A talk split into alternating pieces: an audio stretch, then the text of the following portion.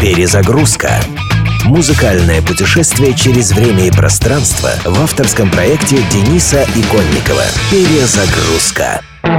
Популярный лозунг «Punk is dead» — «Панк мертв» не лишен смысла. Если вдуматься, то в чистом и классическом виде панк существовал всего пару-тройку лет, годах в 75-77, а единственное его чистопородное произведение — легендарный альбом Nevermind the Bollocks группы Sex Pistols. Тем не менее, влияние панка на все, что случилось в рок-музыке с тех пор, очень сложно переоценить. И сейчас существует множество направлений, содержащих в своем названии слово «панк». Поп-панк, фолк-панк, глэм-панк, хардкор-панк, скейт-панк, калифорнийский панк. Одни из ярчайших представителей последнего группа The Offspring. Жизненные пути ее участников отличаются от судеб детей-пролетариев из рабочих кварталов Лондона Sex Pistols не меньше, чем их музыка. Достаточно сказать, что лидер группы Декстер Холланд имеет степень бакалавра в области биологии и магистра молекулярной биологии, увлекается серфингом, сноубордом и авиацией, является владельцем нескольких самолетов и компании, производящей острый соус. Басисту Sex Pistols Сиду Вишезу, погибшему от передозировки героина в 21 год, и не снился такой жизненный успех. Песня The Offspring с альбома 1990 1994 года Smash – пример еще одного стиля со словом «панк» в названии – ска-панка. Она называется «What Happened to You?»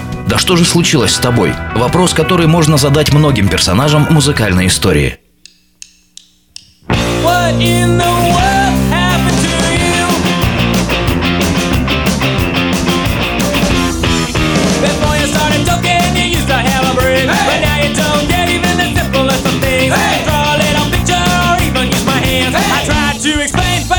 the it.